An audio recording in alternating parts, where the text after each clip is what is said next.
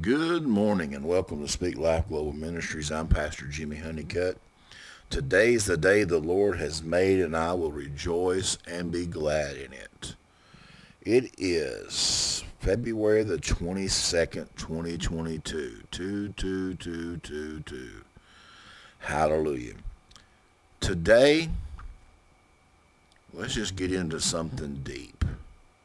Made a post and a podcast here just recently about how many times does the instruction have to come before we follow the instructions. Too many times, if we're not careful, we allow circumstances to dictate our walk with God instead of letting our walk with God dictate our circumstances. We must be up about the master's business. The Bible teaches us not to be tossed to and fro with every sound and wind of doctrine. The stability in the church needs to come up a little bit, and we need to get to a place in God that we hear God. It's amazing how many people say they hear God. Well, God, we need to do this and we need to do that. That's what God instructed me. And then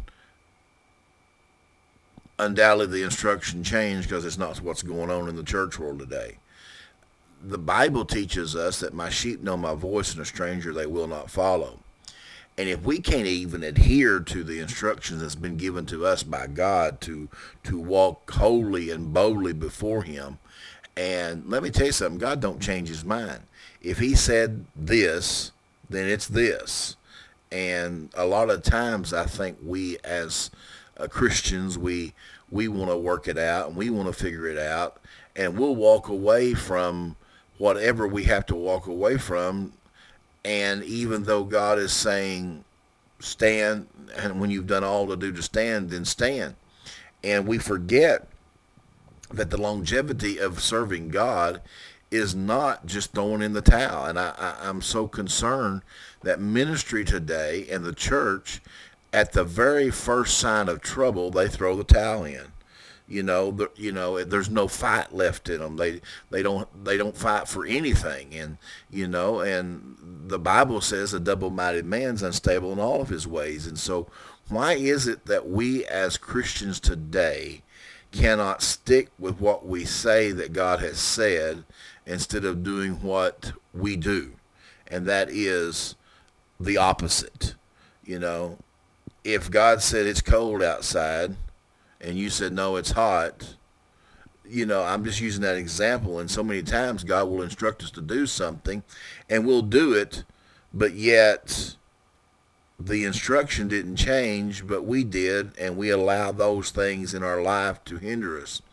And so this morning, wanted to come to you and just remind you that we've got to press.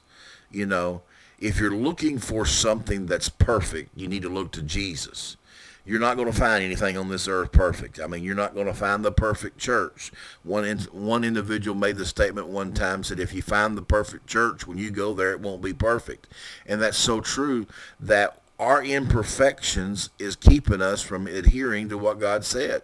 If we love God, let's do what God said. And so many times we see that our actions will affect others. Our words will affect others. Our attitude will affect others. But yet in the long run, every one of those things is affecting us. It's keeping us from doing what God said. I preached a message Sunday morning, this past Sunday, that basically stated that we get stuck in seasons that we shouldn't get stuck in. And we don't get to experience life because all we see is that season we're stuck in, whatever it may be. It may be grief. It may be pain. It may be whatever. But God doesn't want us to be stuck in that. He said he'd make a way to escape. And so when we do the things that God has instructed us to do and we follow after God, he said he'd make a way where there seems to be no way. And so if you're going to say God said do this, then do it.